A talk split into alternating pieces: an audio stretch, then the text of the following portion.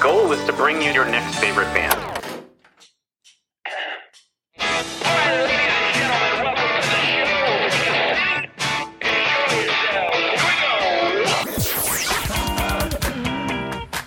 Thanks for having us. This is a very cool show.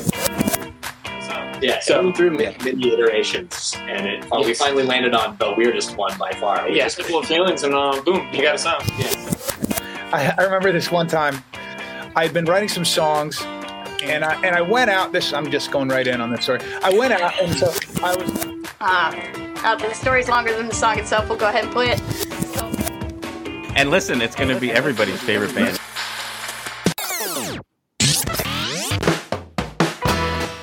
Welcome to your next favorite band. That's both the show title and our promise to you. We here at Stereophilia Studio are tireless in our pursuit of finding incredible, genre defiant artists who are either a hot up and coming band or a group that has been delivering for years but have flown under the radar. Tonight, the nomadic indie songstress who has stories to tell, Clover.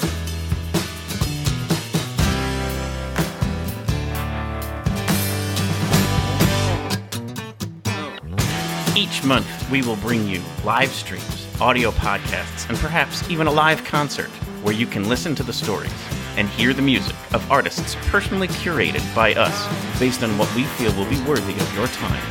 Be sure to subscribe and tune in to each episode because the possibilities are endless and you never know who will be your next favorite band. Hello, everybody. Welcome to the show. I am your host, Phillip Reese. And I am your last minute co host, Dan Drago from Philadelphia. That is exactly right. And you are listening to your next favorite band. You pointed to me, and I just, I. I'm gonna drop the ball a lot tonight. You Phil. nailed I, I just though. want you to know that. What did, what did You I say it. in the email? Uh, in the words of Whitney Houston, "I'm your Dave tonight." Yes. Which I think would be a phenomenal version of that song. Hey, on, there's only one Dave, and it ain't me. There was one David Moore. Yes, David not able to join tonight. And I just thought about it and I'm like, you know what? Uh too much uh too much to to to banter about to do it solo. And uh specifically actually we have a shared topic.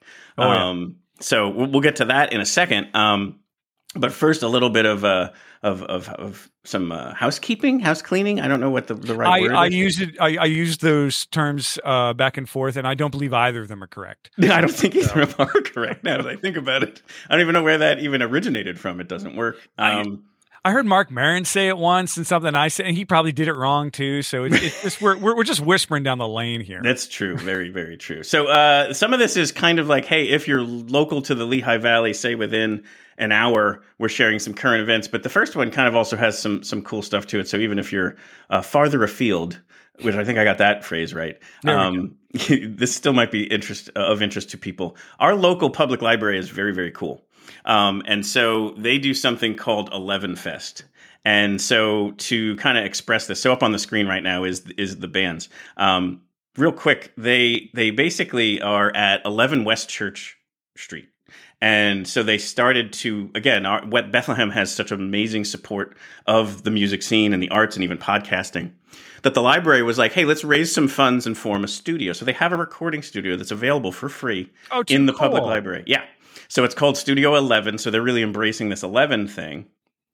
And then to raise money for it to keep it up throughout the year, um, they do 11 Fest. So on November 11th, 11 11, they hire 11 bands Oh, cool. um, and and they they each get to the ability to play, and they actually pick it. So you'll love this part, Dan. They actually pick it so that each band gets progressively louder. So like the first one's on. Now I'll bring it back up again. So the first one's on around five are going to be a little bit more calm, maybe acoustic or a piano based kind of thing. And then the ones uh, basically then the eleventh band comes on at eleven eleven at night. and what they but after each band they have this like pretend dial so it goes from one and then it goes and then they turn it so so it goes to eleven. it goes to 11 Oh, that's the best. Oh, like if if if you're gonna commit to a bit, yes then like whole whole asset, whole Yes. asset the whole way. Yes. Props props to your library. That's Wait, wait, wait, way to commit. Way, way to commit. yes, and uh, and then they ask for the, like the suggested donation is eleven dollars, and so Why not? um, exactly. um, so it's a super cool thing, and then so like maybe if you're just so inclined that you love that little bit and you think that you want to support again, like people who could use a free like so that what with that like local high school kids, other people like they or podcasters, they can go into that recording studio and do stuff. Um, so it's a very cool offering for the community for free. Um, and uh, and so if you want to donate eleven dollars, we'll share the link in the show notes uh, for people to to kind I'm of in. participate. I'm that. in for eleven bucks. There you go. and the other show next week, next Friday. Uh, this is the one that uh, Next Fave Band is doing in conjunction with uh, Underground Music Collective uh, here in Bethlehem. Is the kind of a, a Nashville style songwriters round uh, with local Lehigh Valley and surrounding area um, artists. So uh, up on the screen here, you can see Beautiful Distortion, Billy Bauer, Bobby Siegfried, Bronte Fall. Carly Commando of uh, Slingshot Dakota, Chelsea Mitchell of Dirty Dollhouse, Roy and the Secret People, and Greg Adams from Tioga all will be a part of the evening. Uh, four will go on stage, each play four songs, and then the other four will go on stage, each play four songs. Um, available in the uh, the Blast Furnace room of ArtsQuest. It's really quite a cool thing that got uh, kind of brought together. It was Gerard Longo's idea. He asked because um, he wanted to bring because he's based in Nashville for the last five years. He was like, "Hey, I always wanted to bring this back to Bethlehem. You know, do you want to kind of co-produce it?" And I was like, "Sounds amazing." So we kind of have been working on that, and that's next Friday, the seventeenth. Um, we'll probably get some, you know, uh, recordings of it. But actually, we did some like little mini promo interviews, and next week's episode is going to be um, you know, seven, eight minutes, 10 minutes from each of the interviews we did with all eight artists who are part of it. So next week is a, you know, kind of like a preview of each one of those artists. And we're looking forward to it. We're super psyched about that. That's a really, really cool night. You had sent that to me before. I would make it up if we weren't going into like my crazy busy season. That's right. You said you're going to be up to your elbows in, in turkeys. Turkeys, yeah. my- right up until Wednesday before Thanksgiving, and then I get the heck out of Dodge. And uh, it's it's a joy, at least being you know being being in, in, in the butchering field. Is that I'm done by Wednesday. Like Wednesday, we're done. right, right, right, right. Exactly. Um, so, uh, like I had mentioned, we do have something to talk about together. But before we talk, like the we recently turned the clocks back, Yes. and that we we turned the clocks back on my. So where we're going to go to here is both Dan and I had trips to Japan. Oh yeah. I got home Sunday. I was about to ask how the time change went, And that- not just with the general like 13 hour change between Right. like because because So- you leave you leave Tokyo at like 10 30 in the morning and you arrive in the states at like eight o'clock in the morning Oh, and right. it's the same day and it's the weirdest in a, thing in the world. yeah And but here's the thing: with the clocks moving back and all of that, I had no way to calculate the actual duration of what we were doing. 'Cause we we started in Kyoto, and Yeah. so that was a two-hour bullet train, a four-hour layover, a thirteen-hour flight, and then an hour and a half drive home from the airport with Oh, a clock geez. change. And then on my ride home, I start to hear. That the Rolling Stones have a number one album and the Beatles have a hit, and I'm like, how far did we effing turn the clocks back? we went back we went was- real back it's like a 60 year dial back. I was like, Christy, Help. something's wrong.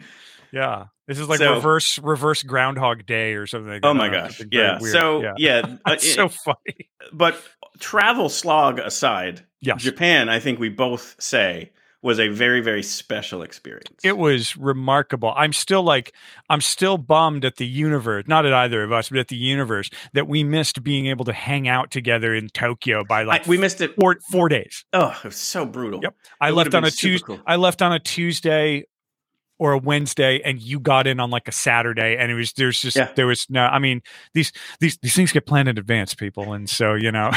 right. Yeah. Um, it's not like you can adjust it at that time. Yeah, yeah, but uh, no, it was. I mean, you and I. I mean, I was sending you stuff while I was Yep. there. I was trying to like soften the ground up for you and just be like, "Go here, don't go here." Except Right. I experienced no thing in Japan that I would say, "Don't do that." no, you're every- absolutely right. Everything we did was excellent. Yes. Uh, I was the- saying that, like, from the smallest ramen shop to the most expensive meal we had, mhm. everything had the same amount of care and excellence. And I did not have a single disappointing food nope, experience. same, Um, absolutely. and same. I and I say this as like in my day life of coming from I, I come from the food industry. I've been doing it for Yeah, that's a couple true. of decades. I have opinions on opinions, and I'm a huge snob sometimes. Um, In a good way, though. Like, I you're I have discerning. I have like- standards. yes. yeah, yes. exactly. So And I have a couple have pictures single here bad thing. Yeah. that you shared. If you want to kind of Oh, yeah, banter a little sure. bit about your trip, here's you uh, dressed for the for the occasion. Uh, this is in Hakone, uh, which is in the mountains. It's where a lot of the traditional onsen uh, hotels and inns are. Uh, we still opted for one with Western style beds. I was not down with sleeping on the floor. I just didn't think that was going to go well. We we Uh, did do that when we How did were how was the floor uh, it was remarkably close. to the ground? Yes. Yes. Uh, well, and then when we were came home, I misjudged it in a normal size bed. I actually put my feet out, expecting them to kind of hit, and I was like, "Whoa!" yeah. um, but yeah, you get used to it real quick. Um, Oh but yeah, yeah, so I, the, we we slept in Western style beds. That's the uh, that's like the the the clothing that they give you in the inn. Like you Yeah. don't have to wear it, but you can go to dinner but you dressed like to. that. You Yeah. you I, I, again, if it talk, when we talked before about committing to the bit, if you're in, you're in. You just Mhm. like put put the thing on, and it wasn't like it wasn't uncomfortable. It was incredibly comfortable, and I didn't feel. I thought I would feel weird about it. That it was like some sort of like cultural cosplay or something. No, yeah, And I- and I was just like, and I, I was trying to be respectful. I was like, well, I'm not going to dress like that. I'm not. I know from here. And then it turns out literally everyone, Sure. everyone does it. yeah, the um, respect is to do it, not to avoid it. Yeah, In fact, you look more like a weirdo if you Yep. show up to dinner in in regular in, In regular clothing. clothes, yeah. So I'm I'm glad. I was like, ain't no one to mistake me for for Japanese. No. So I I was like, I'll put the thing on. I had the little the the the the, the belt and everything. It was Yep. very cool. very Uh, cool. And that that place in in Hakone was probably top five meals I've ever had in my life. oh, that's awesome. Just amazing. I have Yep. one for that as well. Then this was something you did a lot of crate diving uh, at Oh, local man. record stores. So so the record the record store situation in Japan is insane. Um, and this was in uh this is in Osaka. Um, and the Mm. place was amazing, kind of specialized in like different kinds of electronic and world electronic and all that. Uh, but a lot of like lounge and chill stuff. Like basically, if you're a guy like me and you like Stereolab a lot, uh, you're you're you would love this store, Newtone Records in Osaka. Like it's my new favorite record store away from home. And the people there were excellent. There was a woman named Aya. She was about my age. We we communicated as best we could through uh, her pretty decent English, my horrible Japanese, and my Google Translator on my phone. um, but we discovered that we were both huge, uh, like native tongues hip hop fans. So like Tribe Sure. Called Quest, De La Soul, Oh, yeah. Queen Latifah, all that. Um, and she she just kept bringing me records to sample because you could sample it through. They had a whole digital system there Oh wow! where you could just listen to samples of pretty much everything in stock. So she just kept bringing me stuff, and she knew what she was doing. Yes. Oh yeah, yeah. um, and uh, and then lastly, you gave me this picture. Ah, yes. This was in Hamamatsu, Mhm. uh, which is where uh, we, we took the train to Hamamatsu uh, from Osaka. It was an hour and a half, two hours on the train. Hamamatsu is the home of uh, the Yamaha Musical Instrument Mm. Museum and their Mhm. innovation center. Um, and I had to go because you Of can course. you can reserve like a ticket time in the museum. They let very few people into it, and half the museum is playable instruments. As you see behind me, I got guitars and amps and everything. Yeah, let me. Um, and yeah, so that was it. That that met us at the train station, like right when we came out of the train station uh, in in Hamamatsu. Uh, there was that guy right Yeah. there. He was fun. Best eel I've ever had in my life Yes. was in Hamamatsu. So cool. And we are not doing this justice. Like obviously, we you you spent a good bit of time there. We were there for nine days, and we could spend probably an entire podcast per day, uh, like Yeah. a whole episode on each what what happened. But so real quick to rip through our experiences. This is the town of Nikko, which looked Oh, like something from like uh, world building. Like it looked like something out of like a, a video game because Yeah. there was this beautiful lake with this town along the shore and then this waterfall kind of it just looked amazing. So that's me and my wife Christy, our daughter Gianna. She's studying abroad this semester in Tokyo. So we went basically to visit her, and then that was a two-hour drive, like you were saying, to kind of go visit this amazing cultural site. It's a gorgeous, gorgeous. Yeah. The, the, the landscape there is at like getting out of the cities and into the in, and Mhm. into the country and just seeing it's it's a volcanic island. So like the mountains are gonna not they're, they everything like it it doesn't slope like in the states. This stuff literally like came up out of the ground Absolutely. like over the years and it's just gorgeous when i was in hakone on lake ashi i was getting some real like adirondack lake george vibes Sure. out of it just all that trees yep. and just ah, it's beautiful. It's just It was. It was Yeah. awesome. So here was one of our best meals. It was basically like a. The person was a uh, butcher. You would have loved it. It was like Yeah. the, the the the chef that belonged to this restaurant took the pieces of a wagyu beef cow, and we had basically like one bite of almost everything. Oh, and where so like they would come talk to him like this is from the shoulder and this is why we do this with it and then this one's from the hip and then this was the tongue and this was the under tongue and then this was the aorta and I was like but and I was like but you got to do it so like aorta, eh? aorta and then Hmm. uh there was a little bit of stomach, but then mostly it was the really good pieces at the Yeah. end where it would just was so delicious. It was amazing. Like this was what basically well, kind of like they would bring it out to. Oh, this was a different one. This was uh, a place that did like tofu like 900 different ways. Well, that so looks good. Oh, this that was, was like- you had your bamboo And then- your, your bamboo drink. yeah, it was basically drinking sake out of a bamboo shoot, which I just thought was pretty badass. You gotta Absolutely. when and in then when in Japan. this is just a quick temple. This is called Kinkakuji Temple, and it was in uh, Kyoto. And then lastly, um, this was like my favorite little thing. So this was like the I don't know if this was a word I kept coming across in Japan was balance. Mm. And so we just, it was just something we came across, and they were like, "Oh, do you want to just sit down and have some matcha and a confection?" And we were like, "Sure." So we just sat down. It wasn't something we planned, and it was like it just blew me away with the simplicity because the matcha is kind of bitter, and the confection was like too sweet. So each one on their own would not have been a delight, but to take a bite of one and a sip of the other together at the same time, it was just like it brought out everything. And now I sound like a weirdo, but at the same point, it was like it was the yin and yang of the whole thing, and it was just oh, like yeah. Holy cow, it was just so simple and yet so complex. And I was just like, this is what it's kind of all about. They just have such a commitment to complexity and simplicity. And it's just like, it was just everywhere. My favorite thing was the idea, and I experienced this uh, not just in restaurants, but in record stores and really any kind of business. Was everyone specializes in in America? I feel like we're always trying to be the big thing, the a little bit of everything for everyone, and I think that can sometimes be to our detriment. Um, what I loved is that there again that record store that I went to specialized in a very kind of specific niche kind of music, and they knew everything about it and had tons of options. You go to a restaurant, they make one kind of ramen from chicken stock, and Yes, that's, that's what true. you that's what you get. Mhm. Like, and right. Otherwise, go don't go to that restaurant. yeah, like, like your choice "We is where to go. sushi." Yeah, Right, exactly. Go to the sushi place. It's literally two doors down. Like, right. Exactly. yeah, Exactly. Exactly. I went to so, an eel restaurant where every single protein was eel. right. Yes. Different anyway. types of eel. Um, so yes, if anybody wants to hear more, stop Dan and or I at any moment. We will be happy to talk Yeah. for about an hour about it. But we got to get to our guest. We're gonna do one other in thing I wanted to December, touch on because I think it's topical and it will be a great transition into our, our guest for the evening, Clover.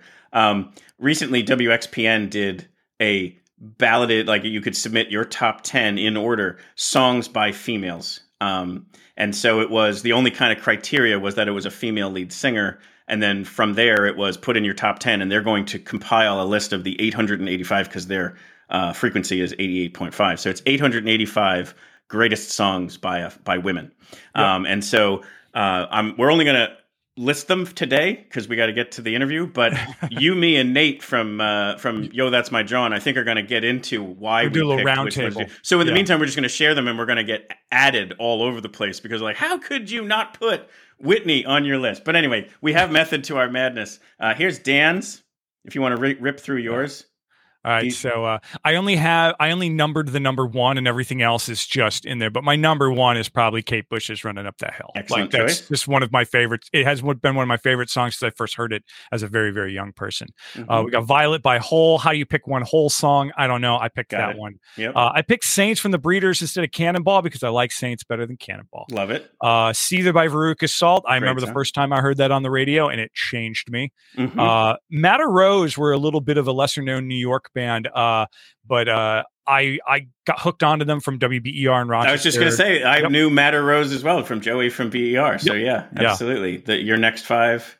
my next five. Uh, Betty Davis is someone I've come to over the last, I'd say, five or six years. Uh, just an insanely talented and out there uh, funk soul performer. She was a model as well. Just a- Mhm. a, a, a wholly singular talent. Uh, Ani DiFranco, again, Western New York, uh, out of range. Uh, the acoustic version, not the electric. Um, En Vogue's Free Your Mind. Again, En Vogue. I have loved En Vogue since I first heard them on the radio as a as a before teen. I was probably nine or ten years old the first Yep. time I heard En Vogue. Uh, Aimee Mann, that was hard to pick a song, but Calling It Quits Sure. is probably up there for me and one of my favorite songs by her. Uh, and Liz Phair's Supernova uh, was the song that hooked me into Liz Phair at a, Yeah. as a teenager, and I was am and will forever be a fan. So Yeah, and Supernova was in my next 10. It was in my top 20. Didn't make Yeah. my top 10. Here's my 10.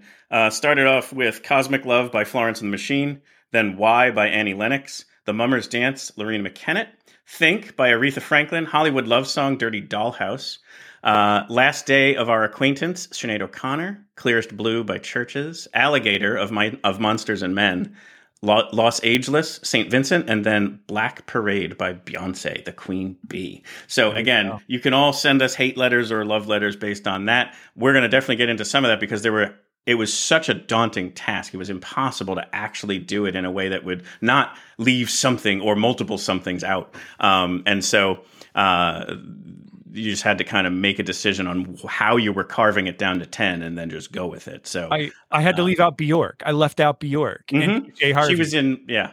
Yeah, Like- there, there, that's the thing is I think we'll have fun talking Yeah. about the, how we got to that 10, but also then who did we leave out that just broke our heart? Like, yeah. um, and and so I'll save you know some of my detail there for that. But uh, time to get to our guest of the day. Um, so what we will do here is bring in some music as we often do. Um, so what we're going to do here is bring in the song "Sunman" by Clover. Uh, so that you have a good uh, kind of sense for for for her music, which is stunningly awesome. Uh, then Dan's going to bring in some bio, and then we're going to bring on Clover and uh, and Dani Sundream. So here is "Sunman" by Clover.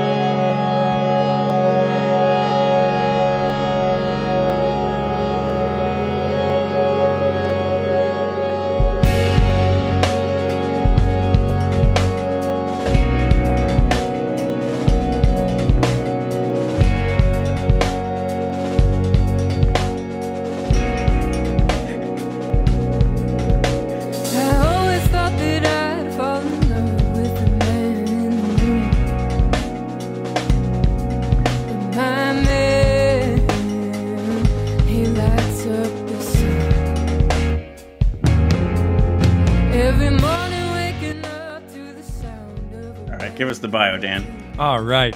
Clover is a singer songwriter currently based in Brooklyn, New York, and Frenchtown, New Jersey. Beautiful town, Frenchtown, New Jersey, by the way, right on the Delaware River. I love it. Uh, captivating and soulful, with vocals way bigger than her body, Clover wisps you away into a word, world of angelic anthems, inspired by the likes of Lake Street Dive, Maggie Rogers, Florence the Machine, Lorde, Carole King. She warmly welcomes you with a blend of soul, rock, and pop that echoes timelessness. In 2018, after graduating from Bard College, Clover was invited to participate uh, on NBC's The Voice. She spent a month in LA filming for the show before she decided to leave prior to the premiere and fly home. This was a defining moment for Clover in her career as she realized the importance of her independence and the power of having complete control over her music and image. Right on. Since then, Clover has fluidly moved through her independent artistry with grace. In the fall of 2018, she moved to Brooklyn, where she frequently performs at New York City venues like Rockwood Music Hall, Pete's Candy Store, Pianos, uh, and she's made appearances on WNYC's The Green Space for Next Best Thing. Uh, after releasing her debut single This Love in early 2020, she left Brooklyn and spent a year driving around the country to bring music to people during the pandemic through street performance with her partner Sun. While on the road, she started making her own sustainable merch to sell while busking. She thrifted t shirts, naturally dyed them with plants, and learned to screen print in various places that became home. Sustainability, female empowerment, and social activism guide her music. She recently co wrote Power for uh, MILCK, Milk. I don't know if I spell that or say that. Uh, on ABC Network uh, for Women's History Month in March of 2022. And in August of 2023, she performed on her biggest stage yet at Musikfest in Bethlehem, PA. Woohoo! With her debut album in the works, this is just the beginning of Clover's rise as an artist. We got the bridge here going on, and welcome to the show, Clover and Dani Sundream. Hello. Thank up? you Hello. so much for that warm welcome. And we're gonna let this kind of continue to play in the background for us. Um, and the it was I always love watching the artists kind of rock out to their own music. It's fantastic. You got to. You made That's it. exactly right. um, but uh, but so yeah, tell us more about this song. From what I understand, uh, you wrote it for Dani on his birthday, which was the summer solstice. That is true. I wrote it actually like where this where we shot this video is where I wrote the song. We were like living in a tent in the woods in upstate New York with you see some like backup dancers with all of those people Oh, that's awesome. um, at the time. So I wrote this song quietly in my tent, and then um, yeah, on Dani's birthday, I played it for him, and then Oh wait, oh, oh, oh, Oh. almost kissed, but we didn't. Um, it's funny hearing you talk about it with like the visual. while it's here. Yeah. yeah. Um, the people. And then because I wrote it there and shared it there, we had this like amazing community of artists who helped us uh, make this video. Yeah, yeah, yeah. Yeah. I mean, it. it I, the story comes out all the time that like the way that I prepare for Musikfest and the 450 bands that are playing on the free stages is to put together a Spotify playlist that goes about 28 hours when you put three to four tracks per you know artist on there. Um, you know, and and always there's there's seven to 10 to 20 that just jump out and you were one of them this last year was when i would just listen to a track like that one. It made me want to go and find more of it. And so like then meeting you you know uh, at the stage and then asking you to come on the show was just like such a cool thing. So um just so honored to have you on. So this is terrific. Thank you so much for having me. Absolutely. Um, and then like just to always wanting to hear some of that backstory is, is like the reason why we, we love to do this. Um, so very cool to hear how the video was, was made and, and all that other good stuff. But, uh, but yeah, I mean, we love to kind of go back into the backstory here and, um, that isn't your most current music. Um, but we're going to share that, and then in the in the bio there, just to give people a little bit of a of a, of a teaser, um, that this love song that really was kind of what broke through for you we're going to play after the credits. So listen through to the whole interview and the closing credits and then this love will be kind of at the end there which i was a thing i stole from dan. He actually always does that where he plays a track at the very end of an Yeah. interview. Um, and i was like i really like that. So it uh, uh, that's that's the feature for tonight. But um, going before that so like it mentioned in your bio there that you graduated from bard college but maybe let's roll it back a little bit prior to that is you know what was your introductions to music like uh you know where did it all start for you and where did the inspirations come from My household was a very musical household. Um, my, both of my parents, like actually, neither of them were musicians or played music, but there was always music playing in my house. Um, We had these speakers that looked like rocks that went out into the backyard. And Awesome. so this was like pre Sonos. This was like something my dad rigged together. Um, and so, yeah, we always had music blasting in the house, front door open. You could hear the music from down the street. Um, yeah, so my parents were music lovers. My dad was a DJ. Mm. Um, yeah, and so my my first introduction to music was just that it was everywhere all it was the present time. yeah Yeah. Mhm. Mhm. Yeah. And any specific genre there or any particular thing that led you to want to create Um, it was all over the place. My That's mom loved like Joni Mitchell and more folk and R and B, and my dad, like sometimes there was like house music playing. Other times it was like noise, like actual just like people like banging on metal or like scratching things, and it was kind of weird and freaky. So maybe my inspiration was like I want to make music so that he plays what I make instead of stop playing Yeah, that day yeah. Take that, John Cage, and your musique concrète. Like, enough of this. What kind of DJ was your father? he also played a, like a, a, a little bit of everything um we currently have well we had almost three to four thousand of his vinyl like Oh, in wow.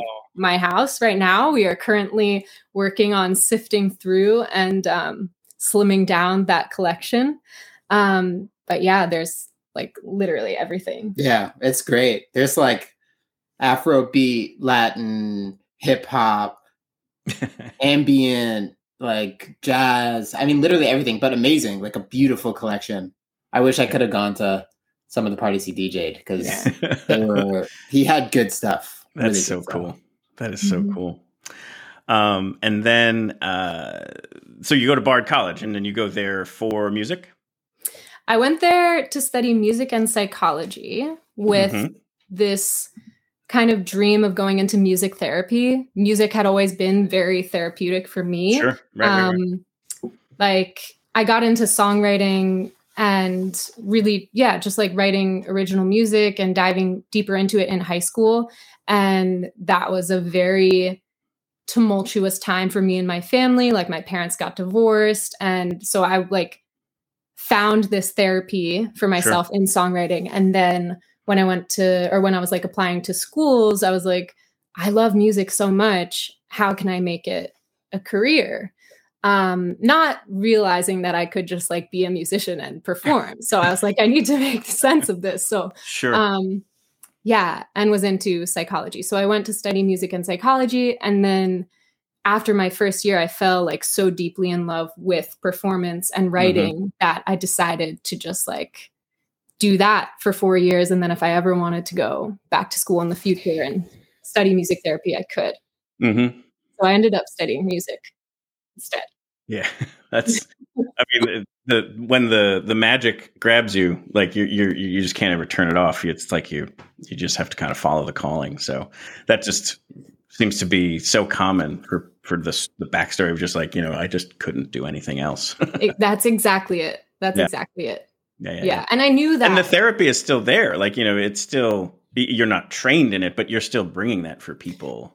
Yeah. And now I actually teach, like for my day job, I teach songwriting lessons. I saw Um, that. That's very songwriting- cool. Yeah. songwriting and mindfulness lessons. So it's kind of this idea of like learning an instrument through writing your own songs and then Yep. also learning different mindfulness practices like meditation and other Mhm. things to um, incorporate into your practice, kind of like calm the mind and um, get rid of any anxiety you may have about writing or performing, being a musician. Um, so yeah, even though I didn't study music therapy, it's still very much a part of what I do. Absolutely. Yeah, yeah, yeah. Yeah. So where does the song "This Love" come in? Like, where does that get inspired and written? That I think I wrote my senior year of college. Mm, This was mhm. before I met Dani. Mm-hmm. And I remember like up until that point, I had been writing, I was very inspired by Regina Spektor. Mhm. Um, and like was into this kind of, I don't know, she doesn't really fit into a genre, but she's very much like singer-songwriter, um, quirky, weird uh Sure. vibes. And she's amazing. Um, but yeah, I was kind of in that world, and I knew that I the people who I was listening to in college were much more in like the soul R and B pop world.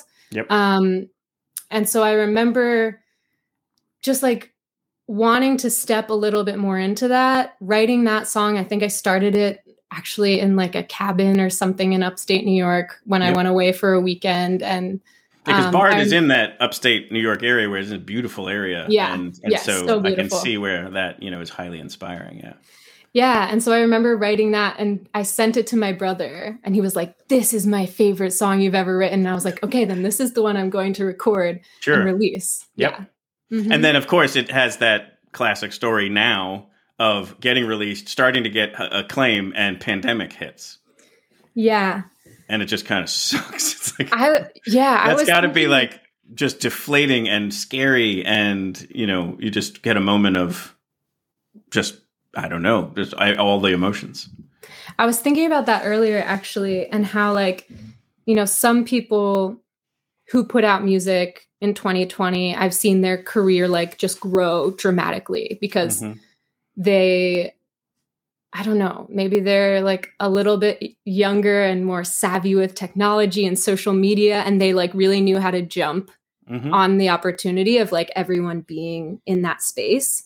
Um, but what happened for us was actually very different in that like our world was turned upside down and all of the sudden our jobs were remote and all the venues were closed and we love live music so much that we were like there's an opportunity here for us to go Sure. play music on the street for people Yes. because there's no live music. So instead of what some other people were doing was like really getting into the recording and putting out music and you know going on TikTok and social media and like during that time I think we just saw this like really wonderful world of bringing live music to mm-hmm. people in a new way. Yeah, for yeah, us. Busking, I mean, people have been busking and doing street performance for a very long time, but for Of us, course, that was, but yeah, no. that was new. Yeah. And also, it was taking a not advantage. It was it was seizing the moment of you Yeah. knew people wanted it and you needed it to perform to get it out there. So, from what I saw, like you were all through the mountains of North Carolina. You went to the Red Rocks in Colorado. You ended up in California for a little bit. So, like there was like a really cool little. You did a national tour, We did. We and I imagine this must be also where where you meet Dani. So, like, where did where did this magic happen? I met Dani like January, right, of 2020. We'll Yeah. say so, like right before the pandemic Yeah, hit. right we before it all met hit, yeah. through um, something called Music Collage, which Mhm. you can probably speak to. A Yeah, it's bit these more. vocal improv workshops that I I teach in uh, in Brooklyn. Very They're kind of like weekly musical playgrounds, like ten people in a room improvising music together. Mhm. And Clover came. Yeah, I came to one of the singing workshops and it was terrifying because I can imagine. Yeah. like as someone who went to school for music and very much learned to like use their voice in a specific way for Sure. performance like coming into this space where you you needed to just like throw all that out the window and improvise and use your voice in in new ways it was like very scary for me Mhm. um but that was also a moment where one of the many moments in my life where i realized oh when you like go into that zone that's a little uncomfortable and like push past it then there's so much growth. Mhm, and mhm. that's what happened there. And then i was like this guy's cute too. And then And in the end, and then and then um in march Dani went or like yeah let's say in march he went to mexico before the pandemic hit. Right, right, right. and we had been on a few amazing dates and um Like playing basketball with someone named Destiny. that's true which is is now in a lyric of a song i played at uh, Musikfest but Oh, it's not cool. released yet yeah Uh-huh. um few basketball dates we love basketball Right, right, right. And now, so like, if if I get it right, so summer solstice being the birthday, that's June, right? So you're June kind of three months into the pandemic. You're in that kind of Yeah. you know wooded uh, community of people, and you're still creating. And then at some point, you say, "We got to go and busk and, and Mhm. perform across the country." So that's how you kind of get through all that. right Um, the one thing, so you have to go with me here because this is going to sound like a backhanded compliment, but but trust me for a minute. all right Um, I think when people hear quote just a vocalist, it might be like, oh well, this is you know, she's just a, a singer. Like it's not going to be. And the first thing that happens is you fill the stage with just simply the the, the your voice. Um, and also your energy and all that stuff, and then also the guitar and the beats and stuff. But the other element is the the the uh, the message that you're sharing is like you've got very deep stories to tell. Um, and so one of them we wanted to kind of chat about here, because this is kind of that song comes out around this time as well, is Roe v. Wade gets taken away. Um, and you uh, write a song called War on Women. hmm And uh, it being election day, I kind of wanted to have you speak to that topic because it's very much on the ballot here today as a topic, but also is a great song and it is a very important message to share. And then you said you might be able to even perform it tonight. Yeah, yeah, we would love to perform it. Cool. so what Um, I'll do is I'll take Dan and I off the screen. You can talk about the song, and then if you you want to just kind of lead that into the performance, Okay. Yeah, sure. um, if that works, let's do that. So yeah, yeah, um, sounds good. cool. Do you want you get your guitar? Oh, and then should we we were gonna do a little to make the sound. Should I do that? Yeah. What do I press? boop, boop. Okay. Um, so yeah, when Roe v. Wade got overturned, we were living in um, Hudson, New York at the time, and I felt incredibly defeated, very anxious, and like I needed to do something.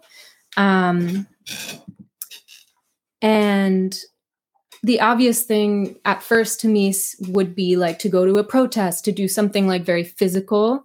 Um, but I actually felt like I could maybe make more of an impact by turning to song and creating something that could bring people together to sing. Um, and just to get, yeah, I, I thought, you know, if I'm feeling this, other people must be feeling this. Um, so yeah, I started to write this song. And I remember we had a, a house show, I think just a few days after Roe v. Wade was overturned. And um, I wanted to finish the song to share at this event um, where we had a bunch of women in the audience. And I remember getting on stage and wanting to like keep it together and give this very professional performance. And I just started crying in front of everyone. Um, but I feel like this is something to cry about. This is something to be feel angry about. This is something to come together about. And um, yeah, so now this song exists. So hopefully we can do that.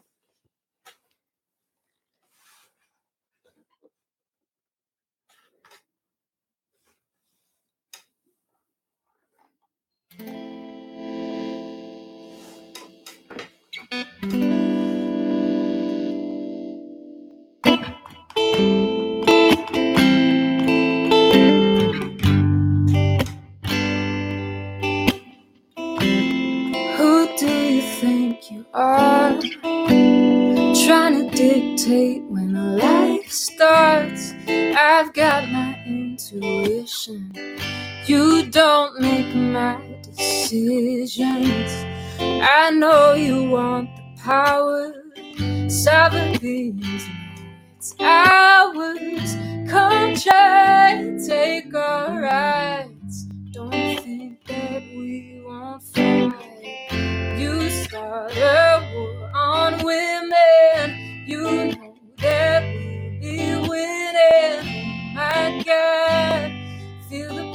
Like a lightning rod.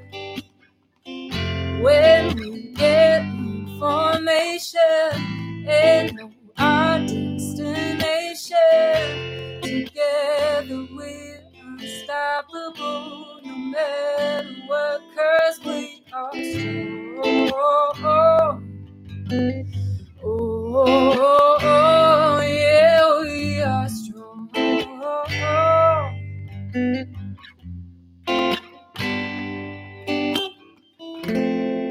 My body is in a playground. My body is in a game. It's not something you can fuck around with. Aren't you ashamed? You feel the repercussions. You try to fan the flame. We'll fight back like a wildfire that can't be tamed. A war on women. You know that we'll be winning. Feel the power like a. When we get information and know our destination, together we're unstoppable no matter what. Cause we are strong. Oh, oh, oh, yeah, we are strong.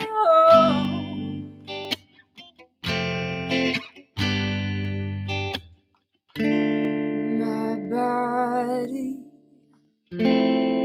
my choice,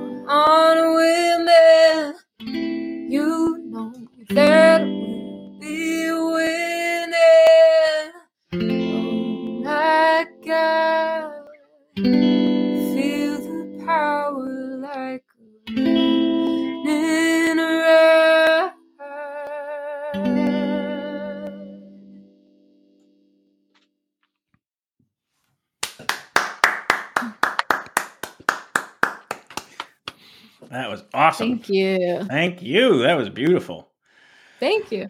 and powerful. I mean, like like we talked about. I mean, it's such an important topic, and uh, you know, this is the time to make sure that that stuff is protected in whatever ways we can. So, uh, get out there and vote. Don't let those opportunities pass you by. Um, but anyway, um, so other ti so you, you, this female empowerment not the only thing that you're um, you know uh, finding important. Uh, another one uh, is sus- sus- sustainability. Sustainability. Sustainability. Sustainability. Thank you for helping me through that one. But uh, Dan, what, I know you wanted to talk this about was it. something uh, that jumped out of me in in in your bio and, and your press info, uh, which I got uh, this morning. Um, but uh, That's, what- what- my my bad. well, you know, I the there's a reason that that you're in someone's Rolodex. Uh, but um, what really jumped out to me was that like you had gone and sort of I, I guess the term we use now is like upcycling or, or or something like that. But to take like you know these clothes and then you were dyeing them naturally like in the style like in through the practices that like you know people in this world have been doing for hundreds if not thousands of years. Uh, my my partner is an art historian and also uh, focuses on, on material culture. So these are things that while i'm certainly not an expert in i have heard a lot about it. Uh, Mm. so you're you're like you're hand dyeing uh t-shirts with natural plant materials which it goes back you know thousands of years uh as as, as people creating clothing and making it you know artistic and colorful. Uh did you know how to do any of this before you started doing it or was it just like well no one else is going to make the merch for me i guess i might as well make it myself Yeah, I that's super cool that uh your wife's an art historian and um yeah, I did not know how to do any of this um before I started making this merch. This was all new to me, but I definitely like I was struggling with I wanted to make merch. Making merch is fun, you know, and and um, the fans love it. But I felt so conflicted. Like every we all already have t-shirts. We have Mhm. enough t-shirts. Like more than people enough. want yeah but people want t-shirts so i'm like how can i do this in a way that feels good Mhm. um and this was all happening while we were on the road also so i was like you know we were in places i'd never been before i would stop at a thrift store like a goodwill i would find white t-shirts and then um i learned to make my own screen for printing Mhm. Oh, which was also wild to do that like while in a new home every few you know how it like weeks Sure. or something um i remember like finding a closet in this apartment we were renting and that was where like i put the screen to like be in the dark and it Mhm. was just so like such a diy way of doing things um but yeah so i made my own screen and then with the plant dye we actually have a really good friend who lives in upstate new york and her company is called hanooks Mhm. and she does um incredible plant dyeing so i kind of like turned shout to out her to Hanooks. yeah, Wow. Hanooks. Yeah, shout out Hanooks. Um, I turned to her for inspiration of like how I could do this. And then I did a lot of the dyeing while we were in California, which was amazing because we had an abundance of avocados and pomegranates, like just outside our door. Yeah. Um, so I would go and collect them and then dye the shirts with them. That is so cool.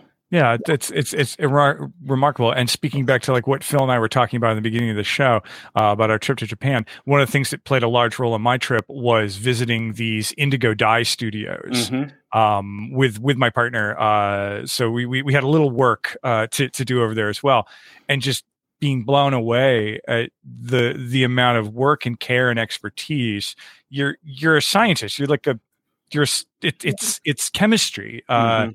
But you're also doing it to make t-shirts. And i do like the idea that you're like what am i going to do? Like call up another t-shirt printer and get another hundred of these made which which no one will buy because they look because they look like everyone else's t-shirts. Like i'm sure you've had such such greater success not just Mhm. in like moving the units but in like having that connection between you and and and the thing you make and then the person who it's just like well this isn't just something that you order and are selling to me at a markup like you you made a work of art and you're and you're selling it to them yeah Yeah.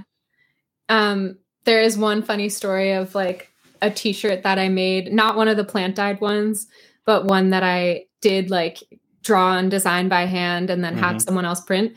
Um, I received a photo from one of my students' parents of like this one of my t-shirts and this random person wearing it and I didn't know them. I didn't recognize them from a show. They asked them, they were like, Where'd you get that t shirt? They're like, Oh, I bought it at Beacon's Closet in Brooklyn. So, like, someone did get one of my t shirts and they're like, Oh, I don't want this anymore. I'm going to give it to the thrift store. And now, like, random, random people are uh, That's amazing. Buying Yeah. my shirts from Beacon's Closet. At least it got That's recycled. it's out there in the world that true. person likes it that, That is person is true. wearing it Yeah, I mean, Beacon's Closet is like like they reject ninety five percent of people's. Clothes. Oh, even That's better. also it's true. Yeah, like yeah.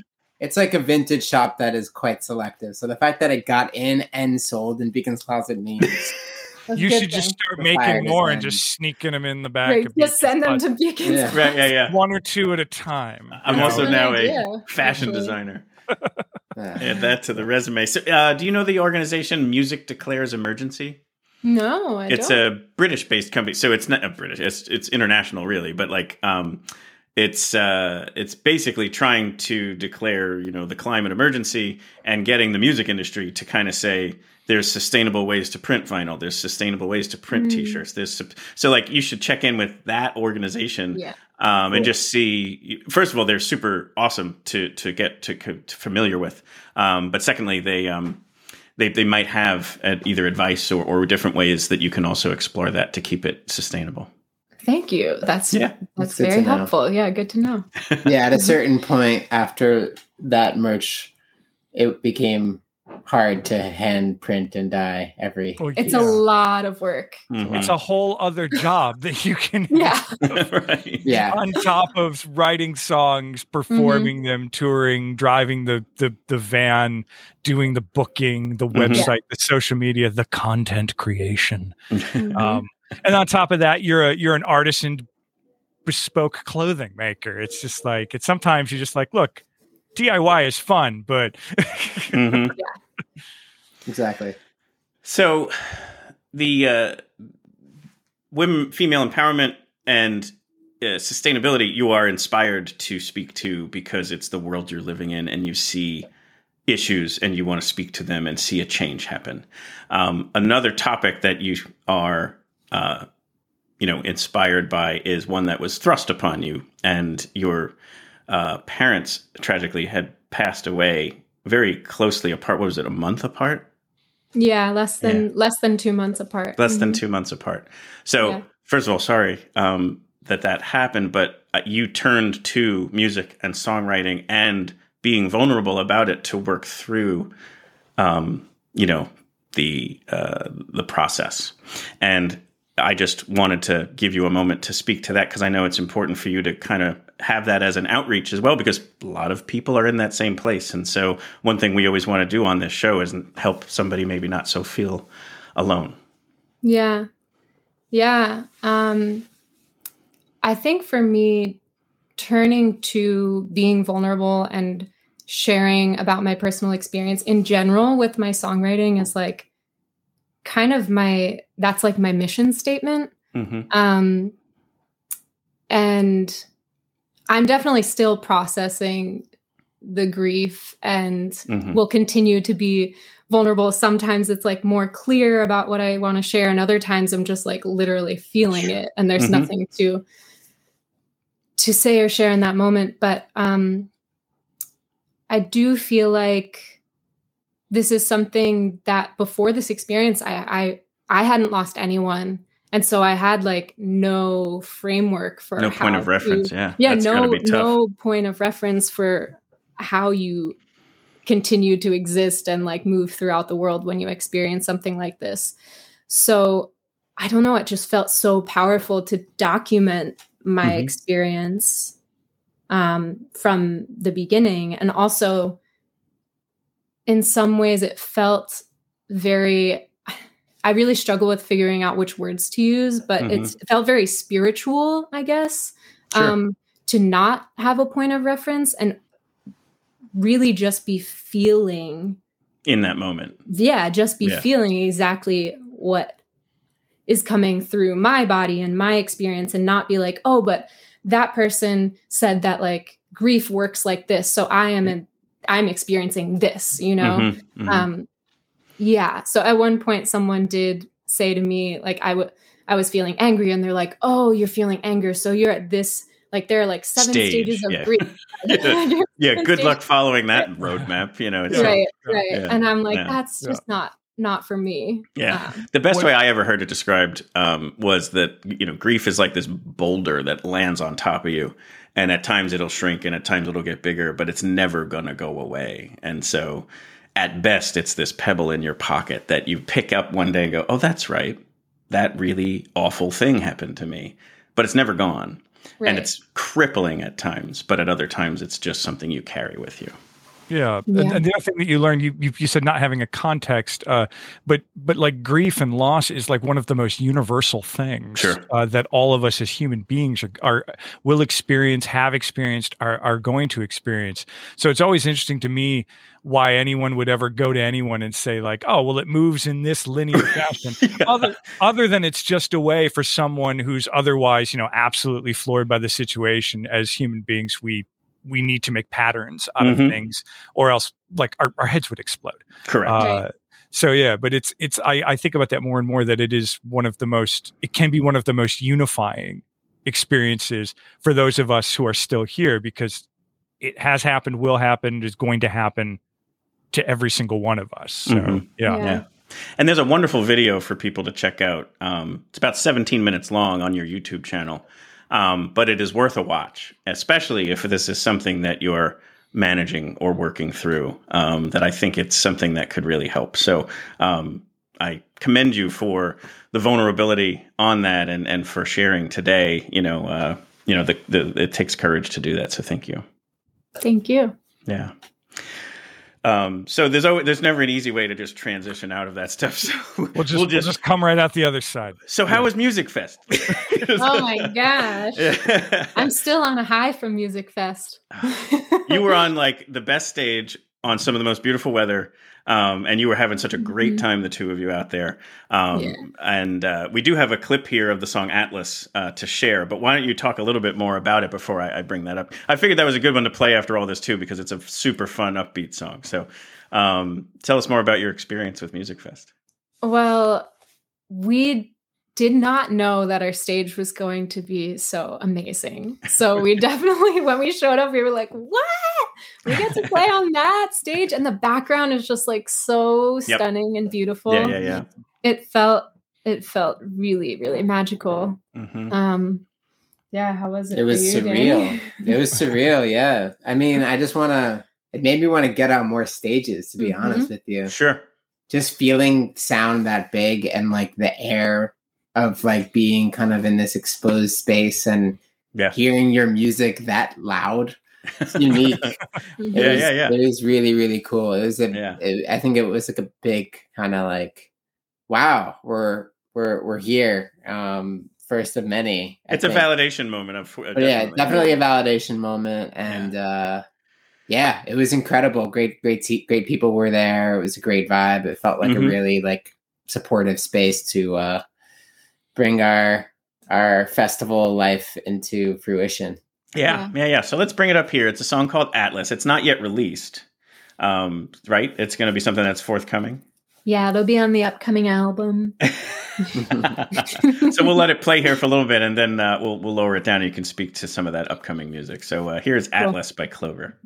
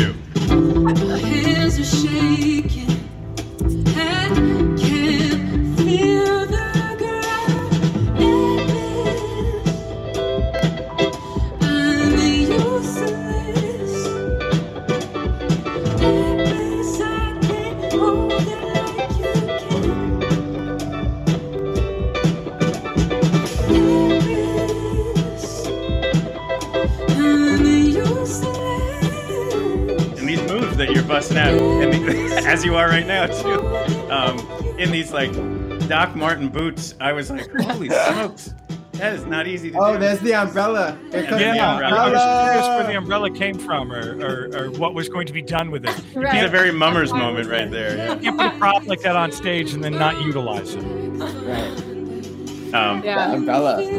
Um, But so from my perspective, again, like having heard your recorded music, then I know there's this moment where it's this is the stage, and you know I'm going to be recording some things specifically because we had already chatted about having you on the show. So I was like, oh, let me capture some stuff to play.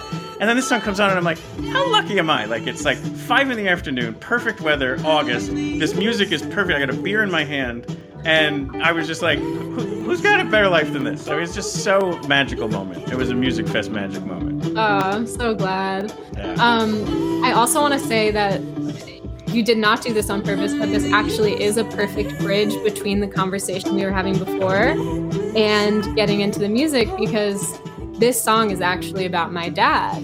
oh, and cool. and the it's like one of the songs where I knew that the topic was very heavy, but I Mhm. wanted it to be dancey and feel Sure. light. So I'm glad that it it did exactly that, and Yeah. you know you, you you felt the dance vibes. Yeah, Um, yeah, yeah. It's a really fun one to perform live. Clearly. I mean, again, this is what I talked about before is I feel like some people could say, oh, just a vocalist and just a guitarist. You know, should I even bother? And the answer is not only 100% yes, but like it fills the stage. I mean, that's not easy to do. Yeah, yeah. Like sonically Well- too, because like you can get kind of trapped with sort of like, for lack of a better term, canned drums. You know, like th- there's only so many things you can do with a recording because it's it's it's it's permanent. Like you you have to either turn it up or turn it down. Uh, but re- remarkable depth of sound right there, just with with with pre-recorded backing track. Your your guitar sounds outstanding. I had no idea. That that your guitar sounded outstanding. No, it's just like it was so like I feel like the sound up there was really loud and it was it was I think it sounded better like I was really good to watch that for me because it sounded better in that in that video recording than it did Yeah. to me on stage. And Although I remember having a lot fun. of fun playing playing that song.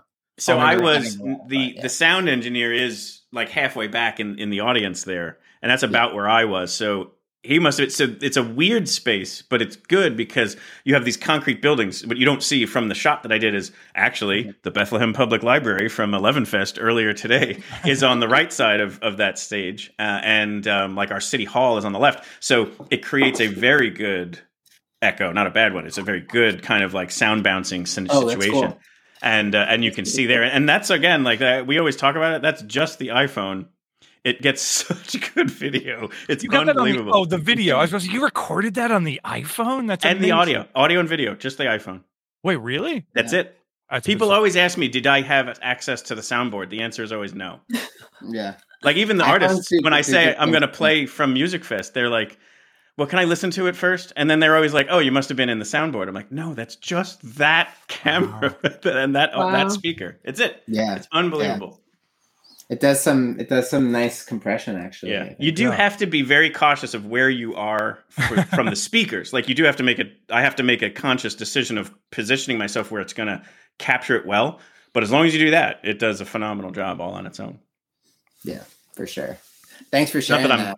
I'm- I want to yeah. get a copy of that video, man. I gotta. We were Oh, we were dancing. We've- We were dancing so hard here that Clover spilled her whole tea over on the floor. I know. I've been we've been like quietly trying to like clean up this tea that I spilled all over. Um, so it was, it was, we uh, incredible for us. we um we got that, and we also have a high speed chase from that day. And I put that out on Reels today. Um, so if people want to check that out, it's on the Instagram feed. Um, so there's also other new music uh, that just got released uh, around the Halloween release of the song "Spooky," which was perfect. Um, and so that was another one you were going to perform today, right? yeah, Dani, let's do it. Yeah, and then so again, we'll to come off screen, and what you can do is give a little bit of backstory on there, and then let her rip. All right, sounds good. All right, I'll talk while you get that set up. Um, so spooky um, is a song that I wrote that was inspired by my very eccentric upbringing. Both my parents were artists, and our home was always filled with, like I said earlier, strange music. We had lots of pets. At one point, we had pet ducks. Um, we had dogs, cats, an African bullfrog. It was just like really this whimsical home.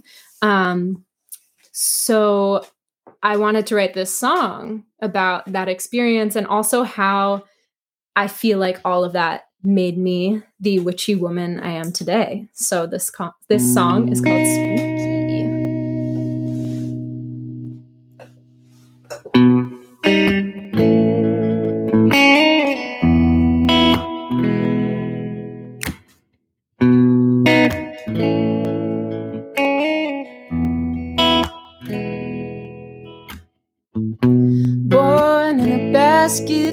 Basket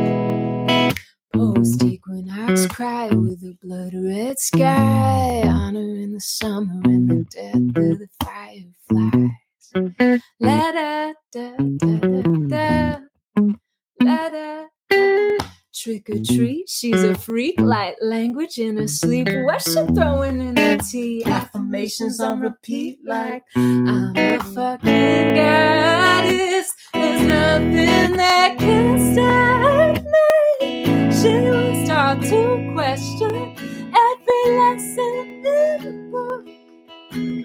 Love big, live proud, be loud, and dance like no one's looking. She's a witch in the wind, riding on a piece of patriarchy. She dismantles within, nobody suspects a thing. She casts spells in a song puts them up on streaming platforms. So you can all sing along and manifest your destiny. She don't need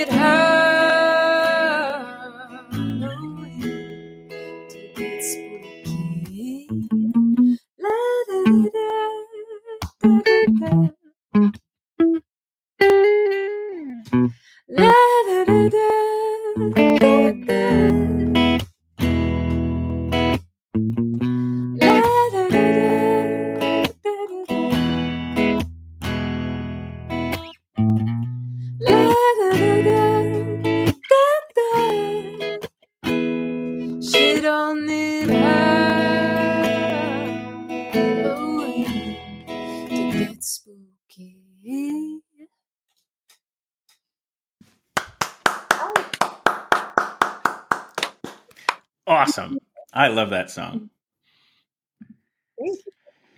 So cool. Well, thank you so much for playing. Everything sounded so great. You guys sounded awesome. Thank you so much. This was so much fun. Yeah, absolutely. Yeah, so, uh, one thing, time. yeah, in in relation to that song today, in fact, on on Instagram, you had posted this new image that you have back to the back to the merch conversation, um, hmm and it speaks to the witchiness that you were Oh. talking about. Yeah, Oh, there we go. And you were putting it out there to take kind of like feedback from your your fans what to do with the image. So did the people want to see it on bags or T-shirts or whatever? So people who uh, are so inclined, go to uh, uh, at Clover on the mic, right? hmm Get- That's you right. Can, you can follow on Instagram, and then right now you have the ability to kind of submit your idea on where that should go. So you want to hear my idea? What's your idea? Yeah, would I think it should go on like a, the cover of a journal, like to to have it as Ooh. Like a know, book of spells. That's right. So people could use it for that, or for journaling, or for songwriting, Love lyric Yeah. writing, poetry. Oh, I I, love thought that, that would be a very cool way to do it. That's No, such that's a a good good idea. one. Thank you for sharing that. I think I it would love look that good. idea. Yeah. I think it would look good on a slip mat for uh for a turntable as well. Yeah. the, the thing you put on your uh, record. And I say this as as a uh, as a sometime vinyl DJ. I'm always into interesting slip mats that I can bring with me and put down, and no one sees them but me. But it feels good. I can see yes, that. absolutely. It's like having cool socks on that no one else can see. It's Right. like I know It's self-care. on with these It's self-care, socks. Dan. Yeah.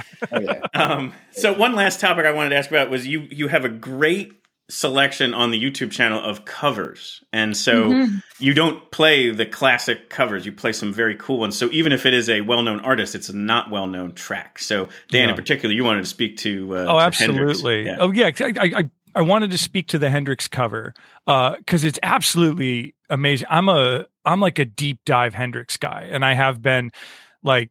It, it's interesting. Everyone listens to Jimi Hendrix. Everyone has heard Jimi Hendrix and probably even been moved in some way by Jimi Hendrix. But like to really dive in, especially Axis Bold Love, uh, Bold Love as an album, and to pick Little Wing, which is like a nearly forgotten tune of his. It's not a banger. It's not a. It doesn't rip. Uh, but it's one of my favorite Hendrix songs uh, ever. And your particular treatment of it, like just it took that slightly more like like relaxed vibe that he was going for in the studio, and you really just broadened it out. I, I was curious, like, do you like? Did you come up like a like a deep dive Hendrix fan too? Did you just pick the song because you liked how it sounded? Dani is the deep dive Hendrix fan Yeah. here. And this is a song that you would play often. Yeah, yeah. This is my favorite Hendrix song, and I, I grew up loving. yeah. Like I, I think Hendrix was like my first, first and still guitar hero. Yeah. So I played it a lot, and then yeah. I wanted us to play it. I don't know. I can't. I wanted us to play it and for like at, at shows and stuff, and then you like took Well, it I- and then I stole it. No. Good. Yeah, it's not Good. yeah. I mean, I also when I when he started playing this song, I always loved it and wanted to sing it. And we were at our producer's house, and um, I kind of mentioned that I thought it would be cool to do a Hendrix cover and put it on the upcoming album. Um, and at the time, we were just like, okay, what could it be? And I threw out Little Wing, not ever having actually really played it before. Yeah. Mhm. Um, and we're at his house, and he has this upright piano, and he's just, I was just like, let me just try it. And Mhm. then that is the the version that you're hearing. So Yeah. it's I think the reason why it went in the direction it did was because I had never played it before. And I was like, I was just doing my version. Yeah, You know, I yeah. was like, Yeah. yeah, it was so much fun. And I, I really love how it turned out. Yeah. it, it, it it came out great and i just i i'm always a fan I'm, I'm, a, I'm a big fan of covers uh i i always have been al- always will be and i really like when someone takes something lesser known um and especially like a song like that for for him is a decidedly like kind of non-hendrix sort of tune for him to do Mm. and that whole record that it comes off of um like everyone holds up electric ladyland everyone holds up band of gypsies no one talks much about Axis: Bold as Love because it's really out there Mm-hmm. um and like for, for you to pick that tune like i just like and i discovered it this morning and i was like oh this is so cool you really like that song has a lot of space in it already and you just you pulled at it, it just the right way i i good good job everybody Thank you. Good job, Thank you everybody. so much. Yeah. good work making a good song Did it. yeah, that is awesome. Um, so yeah, it's so the the handle Clover on the mic is important for people to take from this. So whether that's the YouTube channel, the Instagram, or the web page. So I'm going to start bringing up your website here. Um, it's cloveronthemic.com, and then you can link to just about everything. There's the grief journey. Uh, you know, there's spooky uh, ways to listen and, and watch that stuff. Um, you have a Patreon. People, I always want to mention that so that in case people want to get involved with the Patreon to support you, there's ways to do that. Um, Three dollars a month, not too much to ask. um, but uh, all the links here to the socials, to you know, uh, you know, Bandcamp, and you know, all you know, ways to stream, and the contact, the bio, uh, and then here was the merch we were talking about. So anyway, um, mainly wanted to kind of just bring this all out so that you could kind of promote whatever here you would want to do in addition to this. So what else can we promote for you? Ah, good question. Well, I did just I did just put out a music video uh, for Spooky that's on Right. YouTube. Mhm. Um, that is super cool because it actually was all filmed on the iPhone, like we were talking about. Right. Um, and we were just in Europe, so the Oh, that's whole right. video is filmed in Scotland and Iceland. So it's just a very Ooh. cool uh, video to check out. yeah. Clover Clover did the full edit on her own. Uh huh. Quite That's impressive. fantastic. Nice Very very funny video. Yeah. It is. It, it is a good- a good watch. everything's being done in house you're editing Yeah, you're that, we're doing. We are doing it all over True here. DIY. yep Mhm. it's exhausting isn't it it's exhausting and it's so much fun. Exactly. Um, At least the exhaustion, you don't feel hit over the head like you worked for someone else because you're working for yourself and you're making your own thing, and That's right. all the labor is towards something something greater than you. No, it's it's it's awesome. I, I think it's great that you that, that you both like do so much in a in this project. Yeah. We love it.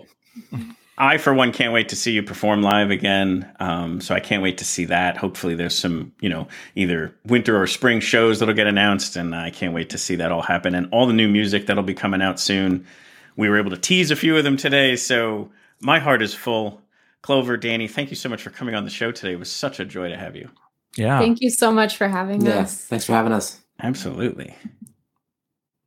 Dan Drago, I owe you a massive thank you as well. Oh yeah.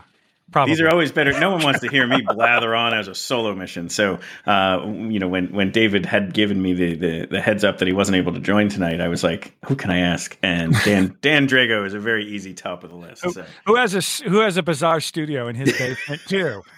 And and is down for this like at the drop of a hat. But yeah, uh, yeah. No, it was you. You're you're fortunate. You caught me on an evening where I was like, I'm actually not interviewing anyone, nor am I running away anywhere. Last last night I was at Union Transfer. Uh, checking That's out- right. Uh, Tortoise, go- right? going to see Tortoise, which Yeah. was just mind blowing. I've never. I've been a fan of theirs for years, and I've Yeah. never seen them. It was amazing. That's so Um, cool. Yeah, Great and- venue, great yeah, band. oh yeah, yeah. But this was Um, great too. I didn't. I was not familiar with Clover. You had mentioned her before to me, perhaps in the ramp up of some Musikfest related Sure. mad, madness that that, I'm that you sure. cooking up. Uh, but I didn't get a chance to listen to her back in the summer when you probably mentioned her. So this morning I just sort of had to. It was sort of a crash course, a, a Clover Clover crash course, uh, and and it was great. And like I said, I discovered that Hendrix cover, and Mhm. I always feel weird, sort of like I don't want to like focus too much on a cover for especially for an original band, but like they really like anyone out there who's a Hendrix fan, especially like an Axis Bold as Love fan, like you have to go listen to her rendition of Little Wing. It's it's it's remarkable. It really is. Um, and I will stop harping on the cover right now, but it was really such a cool uh, a cool track. That's right. And actually, I just uh, here we got a comment here from Nate of you know that's my John. He said all my pals are palin. Yes, we are Nate, and we uh, we we previewed the uh, the, the the top 885 songs, but we didn't go into anything. Uh, we just kind of teased it, uh, and hopefully yeah. we can get the three of us on a triple crossover episode in December. Three three screens, no waiting. Yeah, yeah, and that list will start getting out there. Uh, I think December uh, fifth. I think they said Yeah, something yeah, like that, and and, they're going to go from 885 down to one. Yeah. And in the midst of that, you know, we'll sit there and couple say weeks to do we it, should yeah. we should wager like five bucks each to see who has the most at the highest numbers. I guess it would be the lowest numbers. Anyway, uh, we'll figure that part out and, and get a. Good We should come up going with some kind of pool. Yeah. Um, yeah, to, to see who who wins. Um, but uh, what else did we learn today, Dan? Oh, we learned all kinds of things. Um, I I learned that uh, it, it it was very interesting to talk with her about like again like the the actual materials of making Mhm. Your own band merchandise because Yeah. it's, it's something just like all you know clothing and stuff that we tend to think of in, in, in this country in this age that we live in um it seems so entirely either completely on demand and disposable at the same time so for her to like go through the care of taking something making it into something else like i said you're not just buying a t-shirt you're buying you're, you're buying a piece of art you're you're buying a, a craft like something that someone made speaks more to the old ways than than the new ways and like i said i've gotten sort of a crash course in Mhm. Natural dyeing over the last few weeks. And Yep. it was just cool to like learn that about her. And i was like ah, it's so neat. Like it's really special. Like I said, it, there's a connection between like someone who buys like a shirt from her that she made. It's way deeper than like i designed it and had it printed but like it's it's totally Mhm. different. Like and I, all available at the uh, that that Beacon thrift shop uh, in, Yeah. in Brooklyn, New York.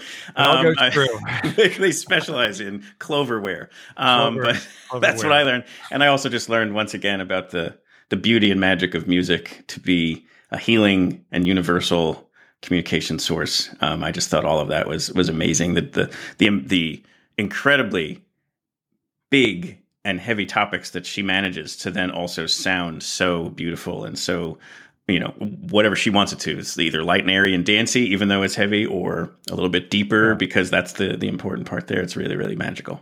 Yeah, and we didn't go down the rabbit hole too much with her on the song Atlas, but like I imagine if if the meta and she could probably chime in on this later, uh, if the metaphor is like Atlas, the the guy who had the world literally on his shoulders, like, and then to take that was what I thought there. And she said it was about her father, so I was like, okay, I'm like, she's I'm giving not- you a giant thumbs up right now oh, good, good. Yeah. Oh, where is she? I, You nailed it. here I can't. Okay, yeah i can good. see Yeah. her in the in the virtual green room I I imagined, and and we we just didn't get a, a t- time to go down that that that that particular uh, pursuit right there. But when she said it was about my father, and it's called Atlas, and I was like, well, based on metaphor and literature, like I can, I, I- I think I have an idea what the song is about.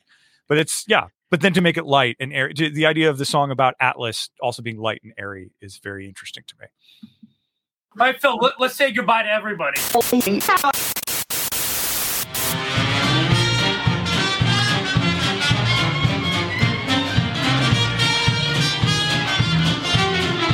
We hope you have enjoyed this episode of Your Next Favorite Band.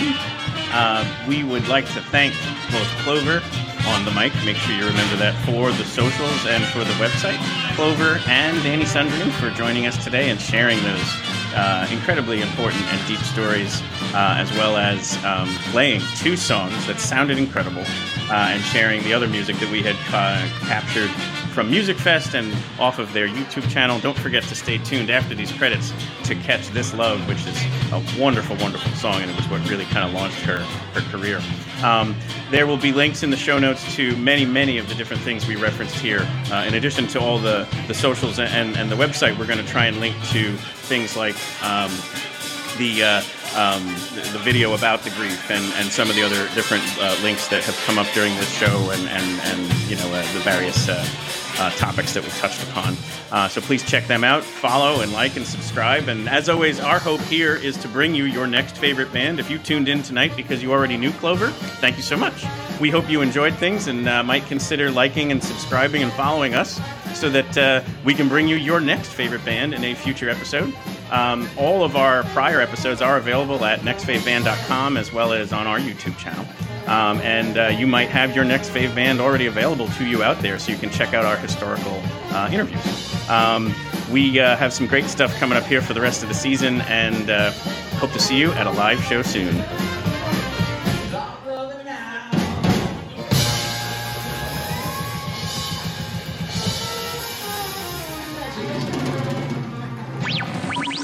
Here is This Love by Clover.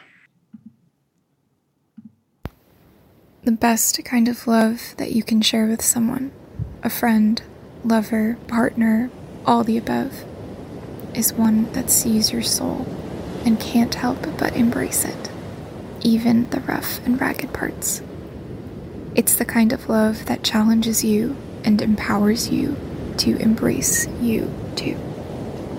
And that kind of love is straight up magic.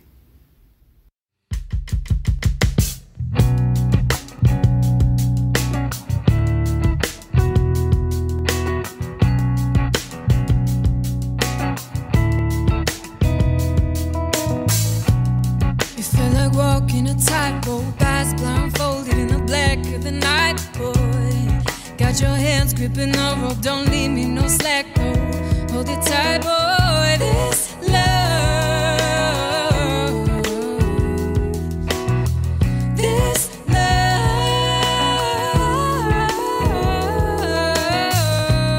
Started catching myself in my glances, longing to linger on you. Feel my body gravitate to your dancing from across the room. This love,